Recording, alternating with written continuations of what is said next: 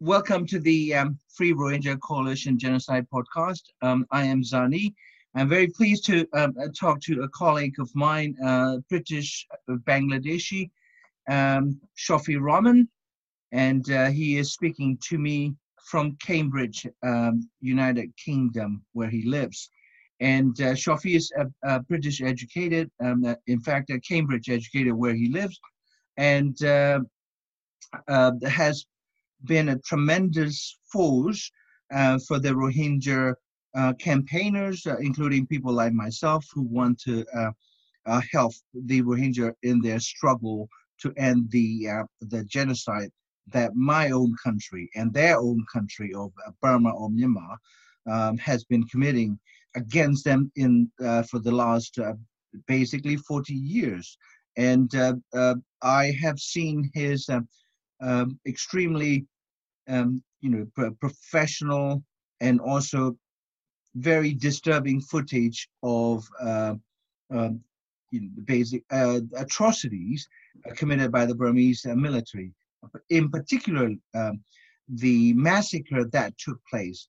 I would say genocidal violence that took place on the 30th of August in 2017 in a Rohingya village called Tula Toli. The Burmese call that village Minji, and his footage has been seen at different tribunals, including Permanent People's Tribunal in September 2017, held at the University of Malaya, Kuala Lumpur. I saw that essentially 2 weeks after he filmed the atrocities.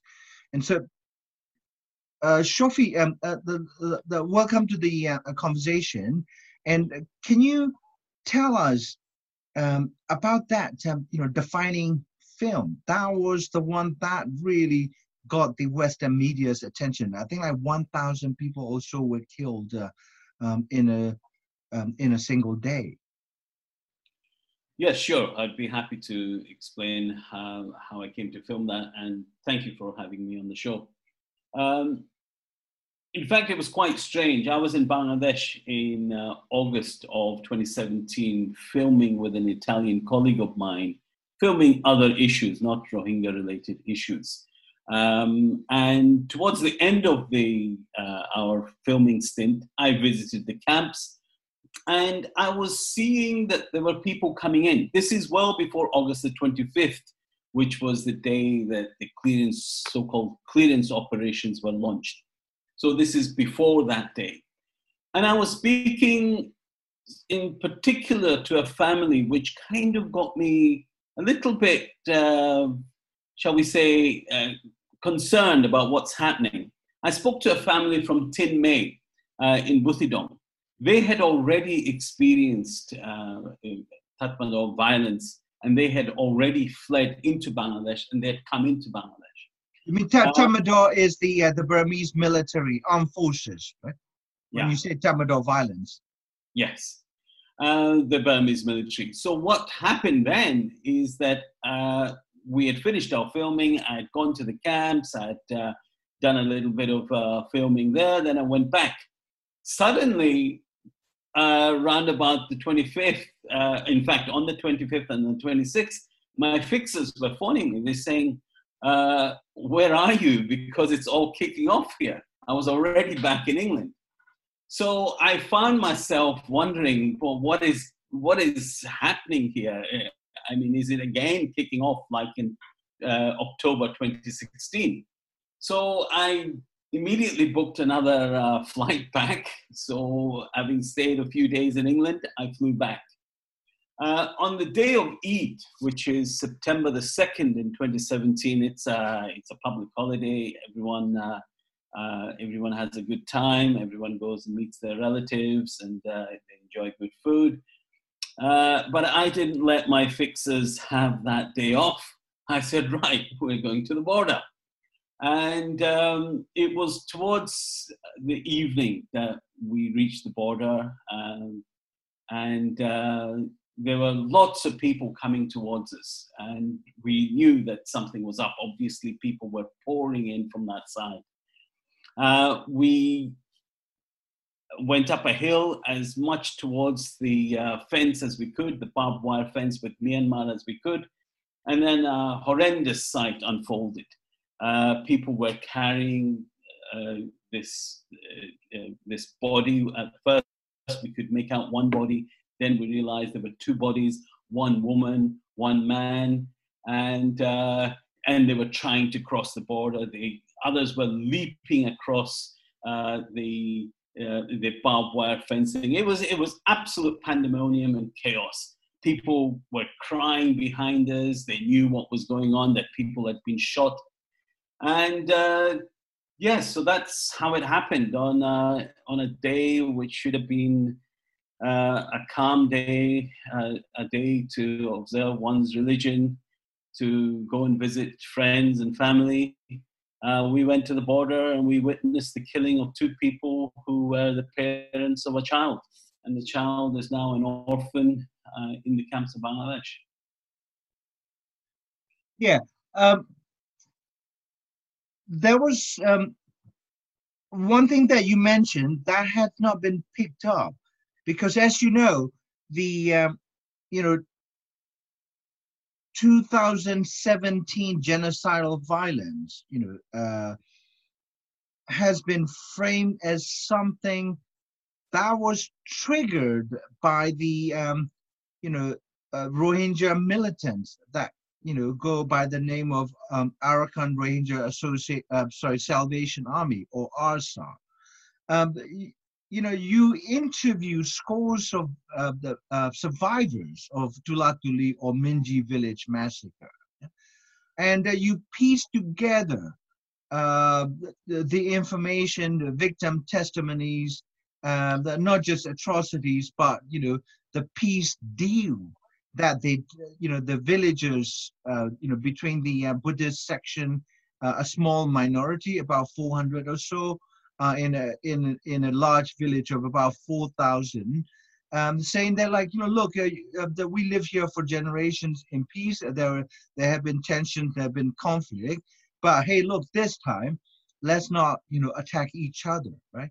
And then you said something like the deal itself was a trap, to make sure that the villagers did not run away, so that when the the Burmese Air Force helicopters and commandos arrived, they will be ready for the slaughter. Yeah.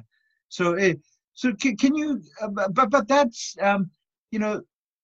that undermines the this whole official Burmese and even like Western media narrative that portrays the violence that broke out in August 2017 as something that the ARSA or the Rohingya themselves had invited them upon themselves. It's always framed as a response. Whenever you see any written piece in whatever media, whether it's BBC, Al Jazeera, whatever, it's in response to the attacks by ARSA. But I think it's quite clear now, so many studies and so many documentaries, other documentaries, have noted that there was prior mobilization across Rakhine state. And but who was mobilizing the troops? We're talking about the Burmese military being mobilized.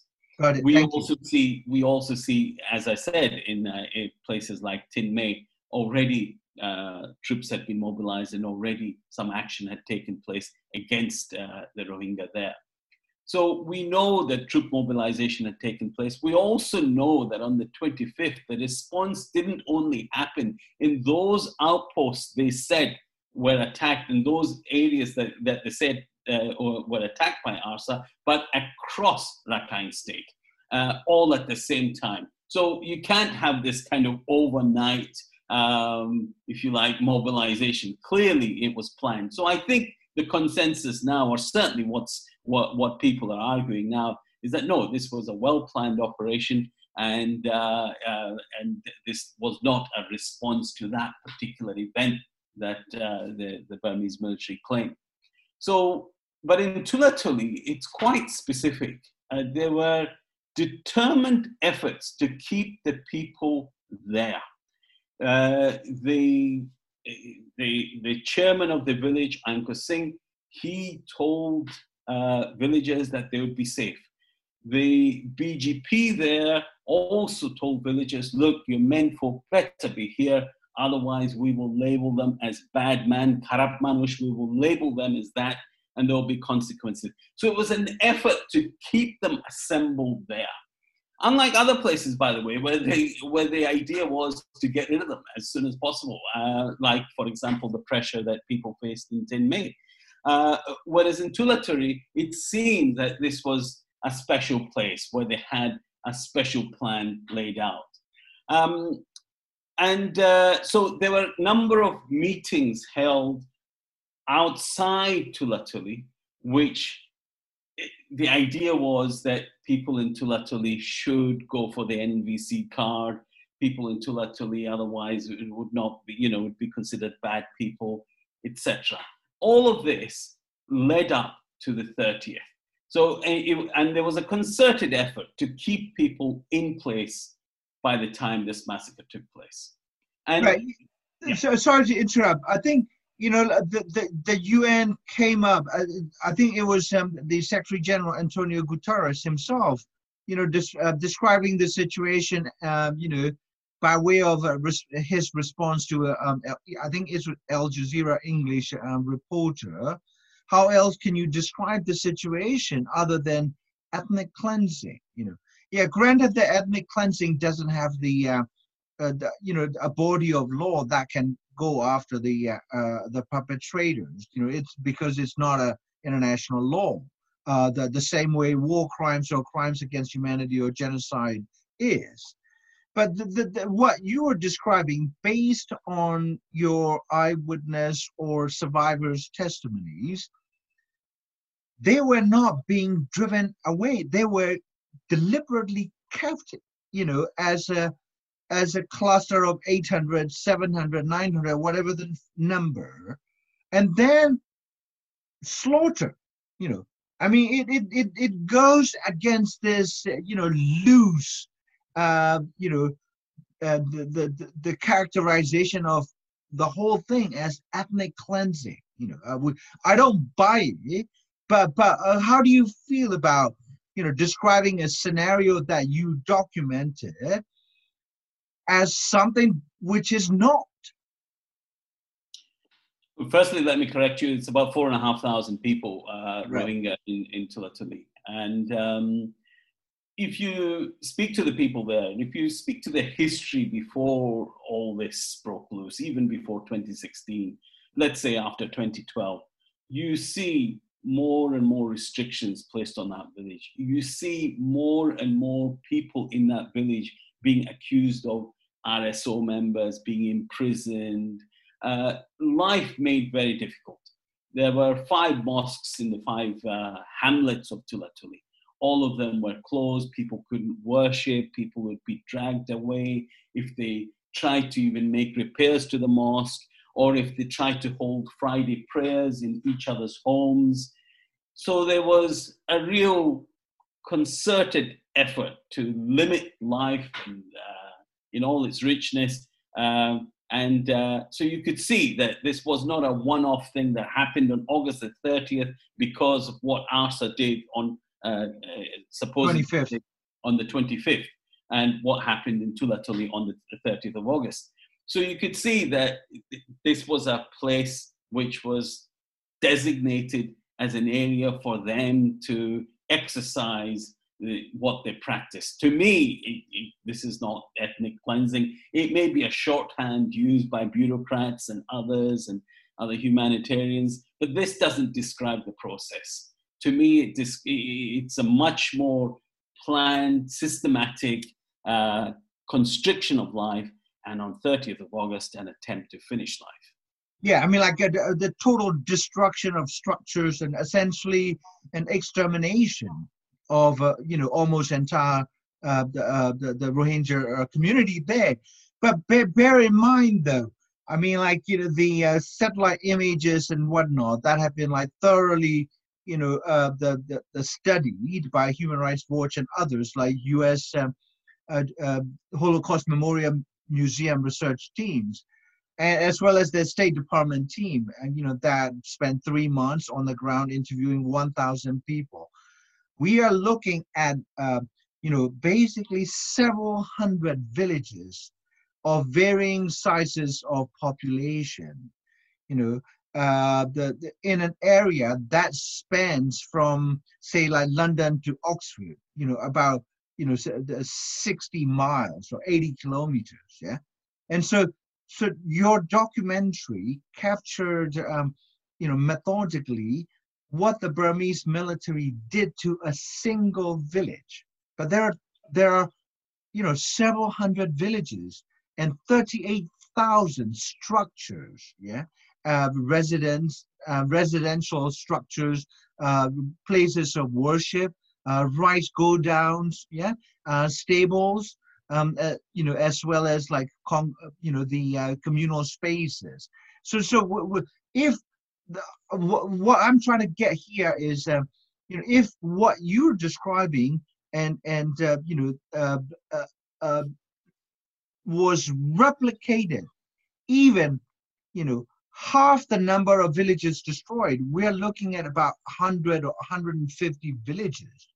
Basically this, in the case of the Serbian genocide of Bosniaks at Srebrenica, in a single day they killed,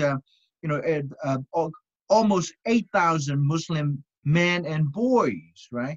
Single them out and slaughter them in Srebrenica.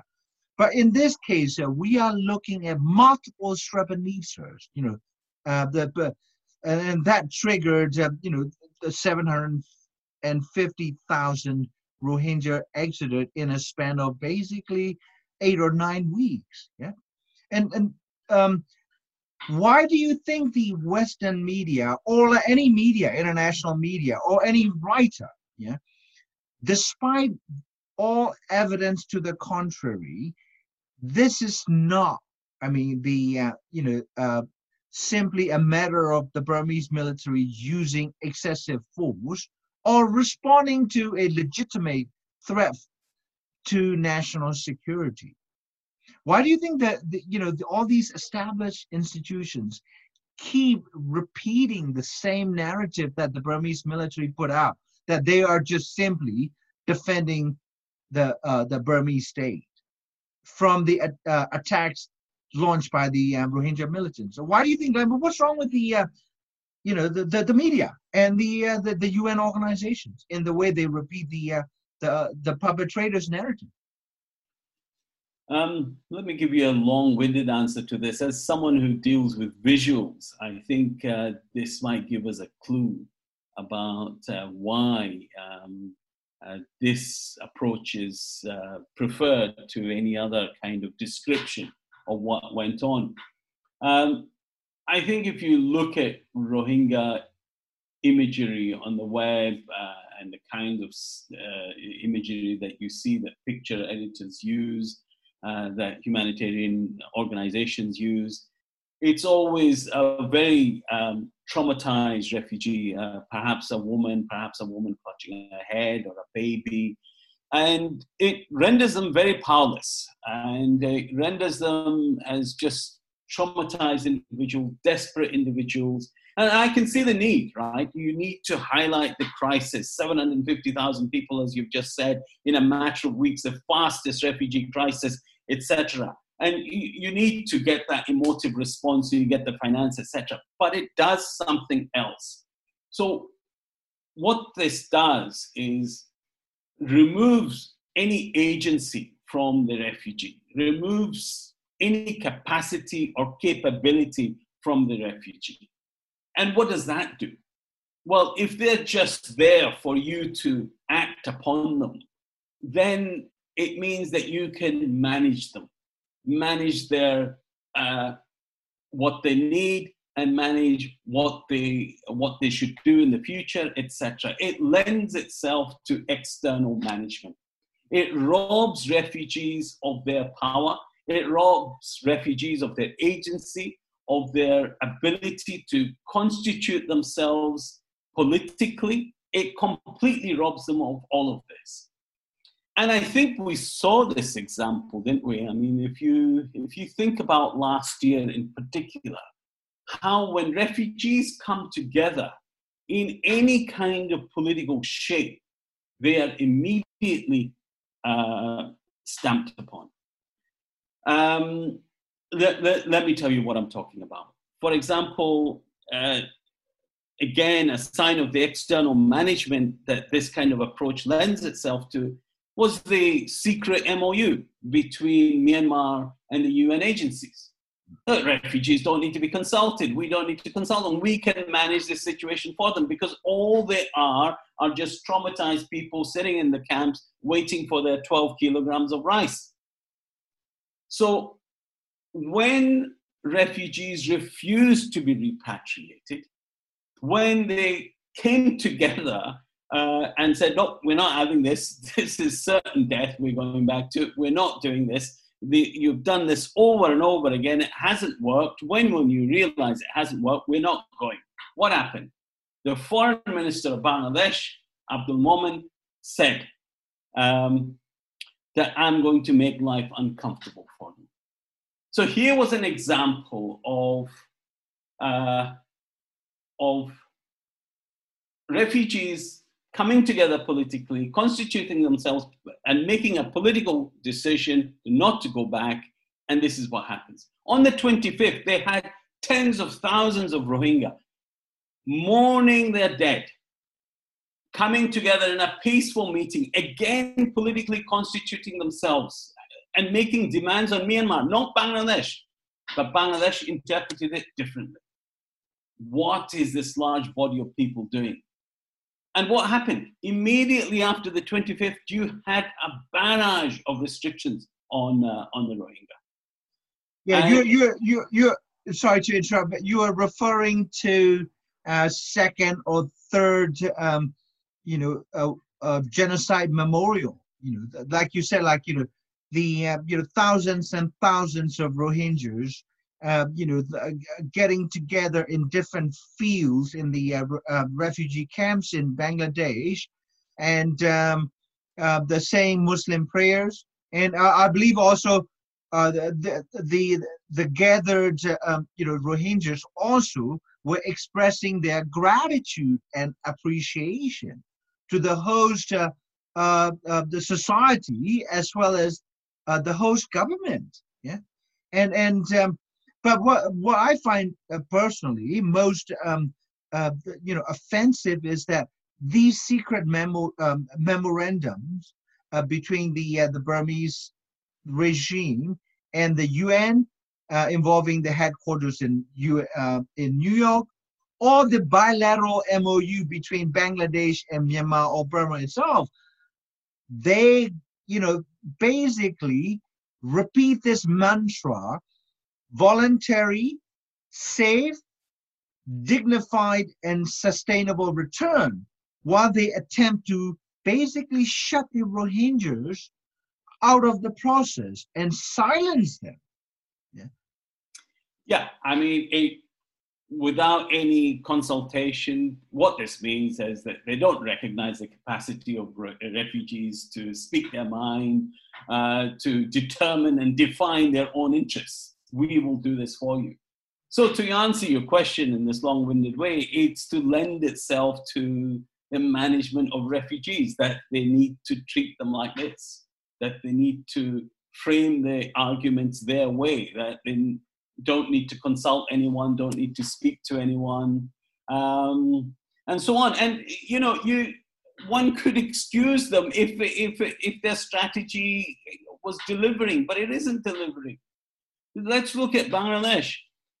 The general consensus in Bangladesh is that these Rohingya are a real burden. UNHCR has not even managed to create a consensus in Bangladesh which empathizes with the Rohingya. Despite all the things that they might be doing, which benefits the host community, they've not been able to create that kind of opinion. And, of course, they have failed in the ultimate responsibility, which is to secure refugee rights. Again, both of these things lend itself to management of refugees. No need to consult them, manage them. Yeah, so we're looking at a double whammy situation where the victim communities, we respect the agency. We would like to see them self-organized and define, their survival issue. You know, when they say, don't set us back to the killing fields, yeah, where thousands of people have been, of their relatives and families slaughtered, and we came here. You know, some rangers are threatened, or they made a serious statement, say, we rather, commit group suicides as families or communities than being forced on the buses to go. No one would go, yeah? But this situation has been going on, chronically since 1978, yeah? And the volume of, Rohingyas that have fled have only tripled or quadrupled. In 1978, the first wave, reached the climax with the 200,000 Rohingyas across the border. This was 1978. That's repeated, fast forward 2017, we reach 750,000. So it's almost quadruple. So obviously, neither the UNHCR's approach, broadly speaking, UN's approach, or Dhaka or Bangladesh approach, has delivered, as you pointed out. So, but why do we keep hearing this mantra, safe, voluntary, dignified and sustainable? I don't even know what the word dignified in this situation means, when the entire approach is to make the Rohingya weak and disempowered, stripped of any political agency, and then they keep saying safe, dignified, voluntary, and sustainable return. Well, I mean, they don't go together. What's wrong with the humanitarian discourse? Well, I'm glad you brought up 1978, because history does repeat itself. On the 12th of July in 1978, there was the secretary of the Ministry of Relief and Rehabilitation, Saeed Ali Khosrow. And he had a big meeting in a spacious office in Dhaka with top-level UN agencies, top-level representatives of UN agencies, and government departments and so on. And you know what he said there, Zani? He said, well, gentlemen, it's all very well to have fat, well-fed refugees, but I must be a politician, and we are not going to make the refugees so comfortable that they won't go back to Burma. Exactly all these years later, in August of 2017, Abdul Momen, the foreign minister, says the same thing.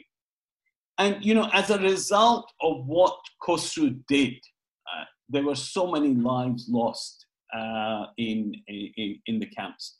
And none of the UN agencies sitting in that meeting complained.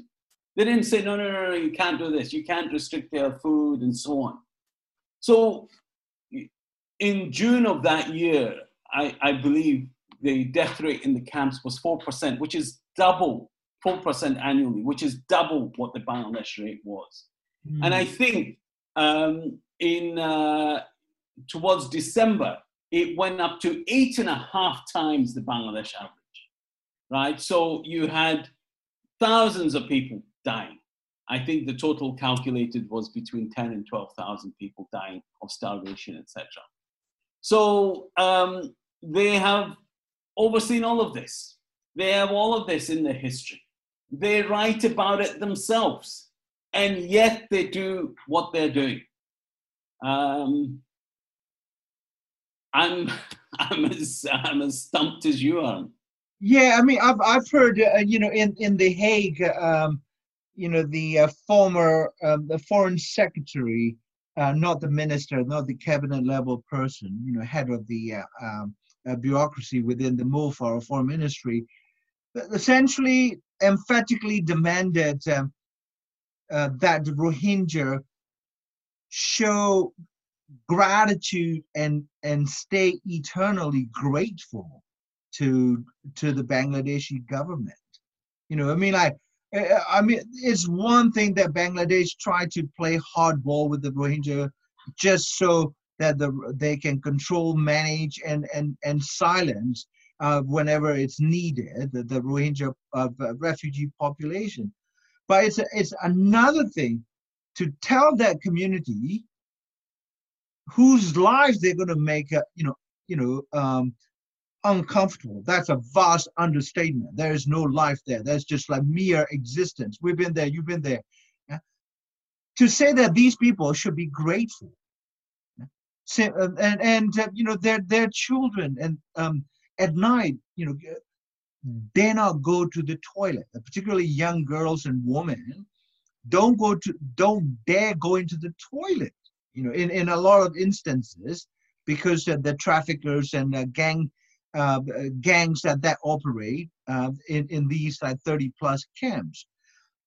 You are working on the human trafficking, and can you tell us about the conditions in the camp with respect to safety, security, and what is facilitating or enabling the traffickers? I think it's necessary to name the gentleman who spoke those words that insisted that Rohingya should be grateful, Shahidul Haque. And I think it's very, arrogant of him to say such a thing. He can't demand gratitude. The conditions that he has helped to create, I certainly would say that people ought to be grateful. Look, I started work in the camps in December of 2016. Then I went back in 2017. I had absolutely no intention to make films about Rohingya, to do any journalism on Rohingya. I just simply went down there to have a look at what was happening. And what I saw and what I heard convinced me that, I had to do my job. I had to bear witness. And so in the months that followed, what was clear to me was that Bangladesh is certainly a refuge, but it's not a safe refuge. People have fled from Burma, then they're living in makeshift camps. There's serious malnutrition. The head of ACF last year told me that there's still emergency level malnutrition for people under 5, for children under 5. There's no freedom of movement. The people can't work. Children don't have access to formal education. There's no internet access. Barbed wire pillars are going up all over the place. So, and of course, the camp conditions are very, very congested and very problematic. And some of the things you've mentioned there, and the environmental hazards as well. So it's really not a, certainly Bangladesh let them in, and but what are you supposed to do? This is what happens in a war. This is physiological. If there's a war, people will run. What are you going to do? Are you going to stop them or shoot them? So. But anyway, so Bangladesh is a refuge, but it's not a safe refuge. I started following a group of 6 women. Within 1 month, one of them was trafficked. And there's no sign of her, there's no word of her 3.5 years later. Certainly, there's a lot of trafficking going on in the camps, not just to Malaysia, which we hear about, but also to India. So my documentary that I've been trying to do, which has been thwarted by the pandemic, involves us going into India, where we look at Rohingya victims in a home there. Rohingya victims, by that I mean children who fall foul of India's Foreigners Act, Section 14 of India's Foreigners Act. And that effectively criminalizes them. That means that they end up incarcerated for years and years in these children's homes.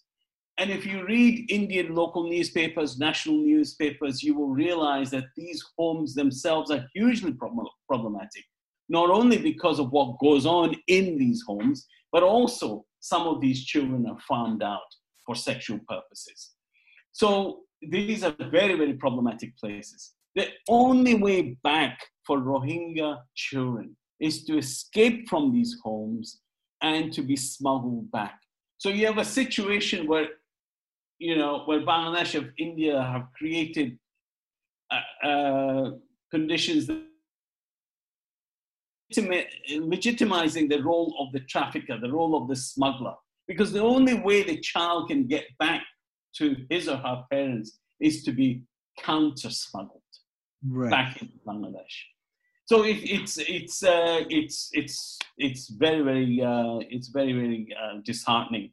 I've also been looking into Malaysia, of course, and I've been filming near Wang Kelian with the help of our journalist there, Arul Das, who was the first person to call out what was happening in Wang Kelian.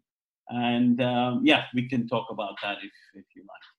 Right. So what you're saying is that, you know, the situation for the Rohingyas so bad that even, you know, human trafficking can have a redeeming aspect to it.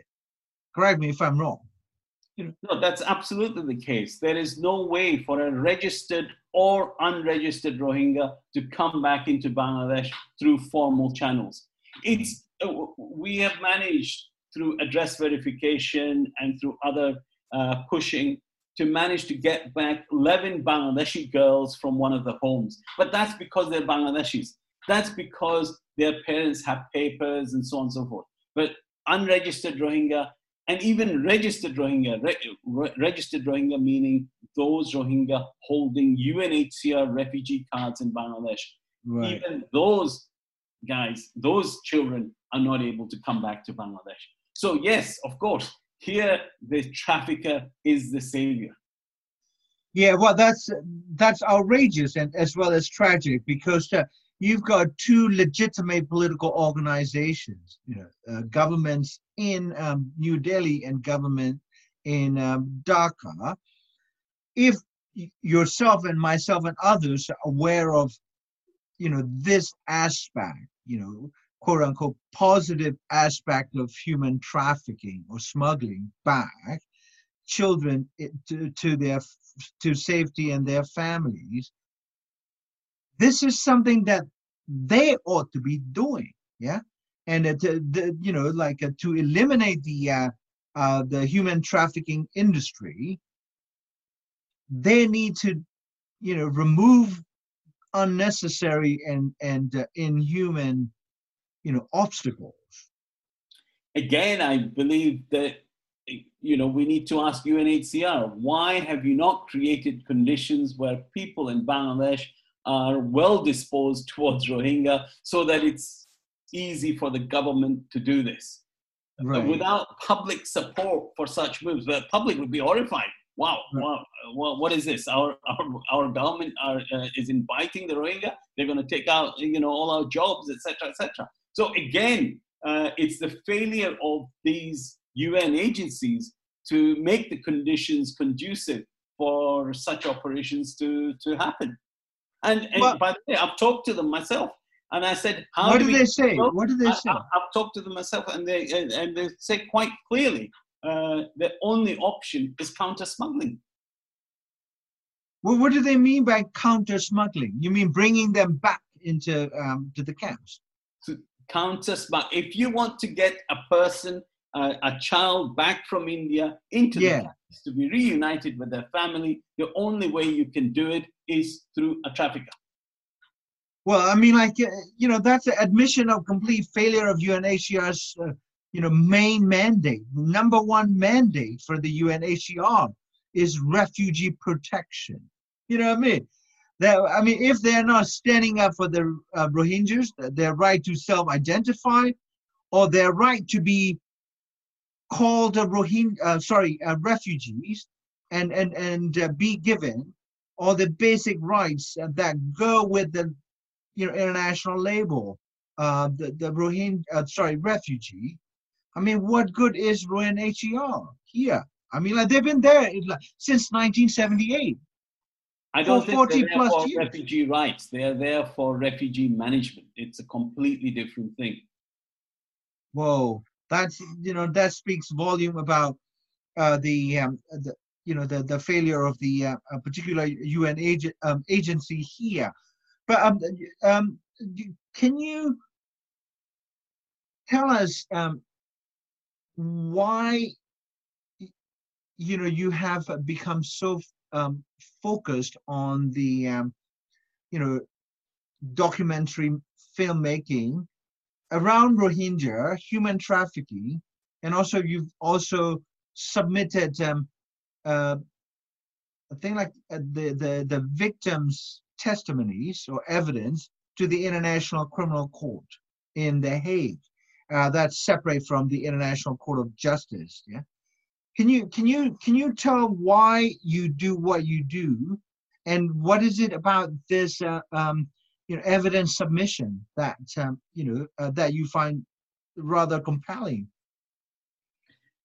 Well, I got into filmmaking by accident. I went through a period of illness, and then my parents were ill in Bangladesh. I was their principal carer. And I got talking to a friend of mine, and he introduced me to a well-known Bangladeshi filmmaker, Tanvir Mokammel, and we did some films together. We made one of the first, I think it's one of the first, films on garment workers and the difficulties they face. And then we made a film about the Biharis, once stateless people in Bangladesh, at the end of 1971. Maybe you visited one of their camps in Dhaka, Azani. These people were identified as collaborators with the enemy, Pakistan, and their properties were confiscated and their rights restricted and they citizenship taken away, and they came to be interred in the internment camps, the 116 camps. So I already had a taste of what it's like to be a marginalized group in Bangladesh. I also worked in the Hill Tracts. I worked with Tanvir Mokammel in the Hill Tracts in post-production, and also I did some work myself in the Hill Tracts for a project on tobacco. And again, that's another area where indigenous people are rather marginalized. And the tales around that area are quite something. The building of a dam, the displacement of 100,000 people without compensation, of course, and so on. So I'm always interested in stories which show the limits, the parameters of Bangladeshi inclusiveness. So when I came across the Rohingya situation, look, I blogged about the Rohingya situation in the past, but I really had no idea of what I was going to encounter when I went down there in December 2016. And I thought given the dearth of work on the Rohingya, this would be something that's important to me. But through the work that I did, it became more than work. I think when I was filming the girls, towards the end of work with the girls, I asked them what they would like, and there were well-wishers who wanted to help them. And that was very important, because I think what that showed me is that resilience is a word that's often bandied about, and it really doesn't mean anything. But when I saw that when these girls were given sewing machines, given a purpose, given some sort of livelihood, given some decision-making opportunities, they came together, they shared their lives together, they came together, and they really formed something. You should, if we ever go back to Bangladesh, given the pandemic situation, and if you attend one of their meetings, it's quite something. It's a very, very lively thing. It's not at all the typical view Rohingya women that you get, not at all. And this is what happens if you give people a sense of normality, a sense of purpose, and coming together and acting together. So to me, these experiences meant more than just work for me.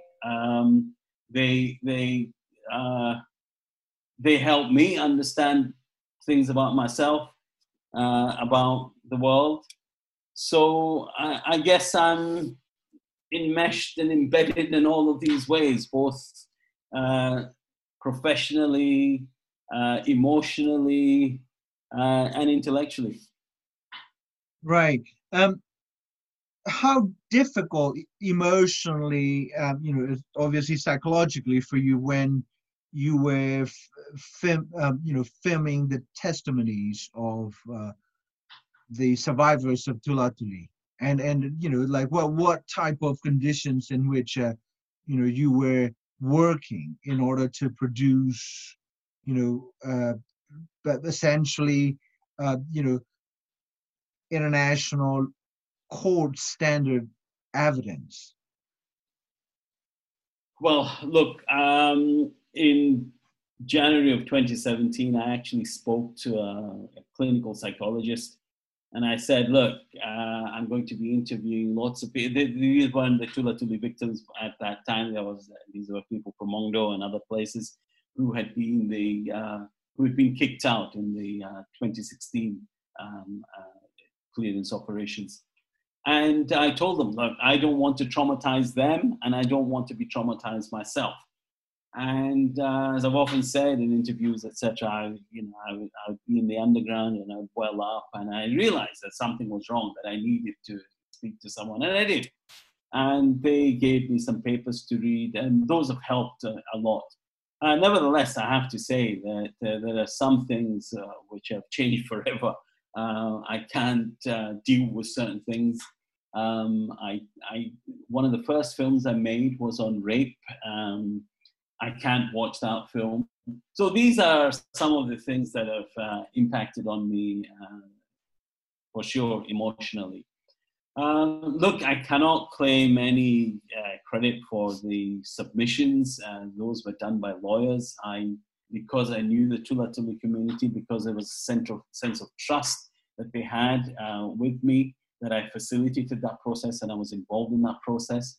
And I'm also giving the material that I have, the material that I've collected on various villages to the IIMM. So, you mean the independent mechanism, the UN-led essentially genocide or crime archives on Burma, right? That's correct, yes. So I hope my work will be useful in that way. I've certainly spent over the last, I think, going back this January, counting back 36 months, I went to Bangladesh 24 times. So I have a lot of footage and a lot of material. 24 times. Which I would like to share with these people. Yeah. I'm sure there are a lot of, you know, Burmese, Rakhines and others who, you know, either by accident or as a matter of like their professional work, have compiled various types of video, the footage. If they feel that, you know, they want to be on the right side of history and want to submit, you know, whatever footage or documentation in their possession. What type of advice would you have for them? You know, I know personally there are, you know, fellow Burmese inside who wish to support and help the Rohingyas in this justice and accountability process, and they're amateurs, and you know, none of them has ever submitted anything or dealt with the court of law at the international level. I think the first thing to tell them is don't delete anything. Keep backups of everything and don't delete anything. I think there are so many processes going on, and these will be lengthy processes, whether it's Argentina, whether it's ICC, whether it's the ICJ, all of these processes will be lengthy. And I believe that people will reach out for evidence as they already are doing. And I think there's room for everyone who has any useful evidence to come forward and make that known. Regarding cataloging, regarding all the technical kind of stuff, sure. I mean, I think that, you know, whichever body that they're giving to, they will be able to glean that information from them. But I think the most important thing is, and I think, you know, one of the things that's happening with the Rohingya is a lot of information is being lost. They're losing their mobile phones, or they're changing their mobile phones, or their SIMs are becoming corrupt, or their memories are becoming corrupt. And as a result, a lot of information has just gone. Gone forever. Yeah. And I'm very lucky that I've managed to collect this, whatever I could. But this is what's happening. This is what happens after a genocide. By the way, I was in Balukali too, near Camp Levin, I think in 2017, winter of 2017. And there was a woman burning a whole pile of stuff. And I could see papers. And I said, what are you doing? She says, oh, I won't need them anymore. And these are documents like the Swetin Set document and so on. I'm glad to say she was the only person I've ever seen burning her, her documents. But this is what happens. People lose stuff. And these things become irrelevant, so not as important. But these are very, very significant for the processes we've just discussed. Yeah,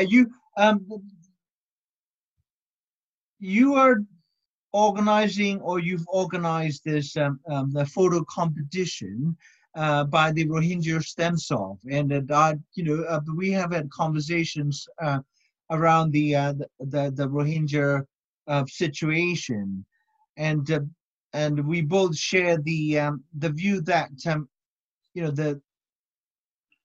the victim mentality isn't really helping the Rohingya community, objectively speaking. Yes, of course they've been victimized over the years, but there's a limit to the value of feeling that we are victims. I think recently, you read a press statement by a Rohingya organization over the usage of plight versus, struggle. Can you care to, share your brotherly advice and why, the victims in a paradoxical way cannot continue on feeling victimized and feeling or staying within that victim paradigm? Well, firstly, let me tell you briefly about the competition. I think as this is a critical period for the Rohingya in the camps with the pandemic, etc. And I'm not there, and I'm not able to document it. So I thought this was the perfect time to hold this competition. And I've got 700 photographs on two topics. 700 by Rohingyas themselves. By Rohingyas themselves. So two topics. One is Rohingya life. So I've been getting lots of everything from children doing cartwheels to to old men smoking biddies and so on, and also response to COVID. And so lots of evidence of social distancing, even in no man's land, people sitting distantly from each other and enjoying the evening air. So it's been really, really an eye-opener. And honestly, if you look at the website, you will find that that you wouldn't think, oh, these are just complete amateurs. They are really excellent shots from people who are, I mean, really hungry for an opportunity to express themselves. Whether it's artistic expression or even journalistic expression, because a lot of them are doing a series of photos which concentrate on a topic. For example, the fires that have taken place or the floods that have taken place. So they're getting into this framework of telling their story themselves rather than just getting the usual foreign photographers who for once can't get in and do their thing and take all the limelight and so on. So I think it's great. And we're going to have an exhibition in Oxford. We're going to have an exhibition in Ottawa and so on. Regarding the victimhood thing, I need to be polite here. I think, you know, some of this is about education, some of it, this is about ethics. And I think this is what's important here, to have a solid understanding of journalistic ethics, a solid understanding of how to portray people who are in these difficult and disastrous, catastrophic situations. I think that doesn't always happen. And I think it's a matter of training, it's a matter of education, it's a matter of experience and facility. And you can't have that with the internet blockades and the lack of education, their inability to move around, and all the panoply of restrictions that operate on Bangladesh. But obviously, it's a matter of engagement, education, and training around issues of ethics and yeah. Well, finally, I think like we talked about your work, you know, the substance or the substantive issues around the Rohingyas. What about yourself? The you know, your education, your life, and you know, the things that have led to the work you're doing. I mean, obviously, you know, your work is very, very vital for the Rohingya as well as for the larger human rights causes. You know, tell us about, you know, your own educational, intellectual, personal background. This is the most boring bit of the conversation, Sally. No. I think it would be incomplete, you know, talking about a documentarian or documentary filmmaker, because you're always documenting the world outside, and the world wants to document the documentary maker. Well, I think if I had to explain my life to you, I think there are two, if you like, significant experiences which have shaped my thinking, etc. I did a lot of work in South Africa during the apartheid years. In fact, I first went there doing some work for United Nations Assistant Secretary General, Mr. Inuga Reddy, on the Indians and how they were being co-opted by the state. That was in 1989 during the third emergency. Lots of stories to tell you in another podcast about what happened in that. You were a student activist or student already finished at university at the time, 89? Yeah, I finished my first degree, and so it was quite a formative experience. And I think what I learned in South Africa has, I hope, stood me well in what I'm doing now.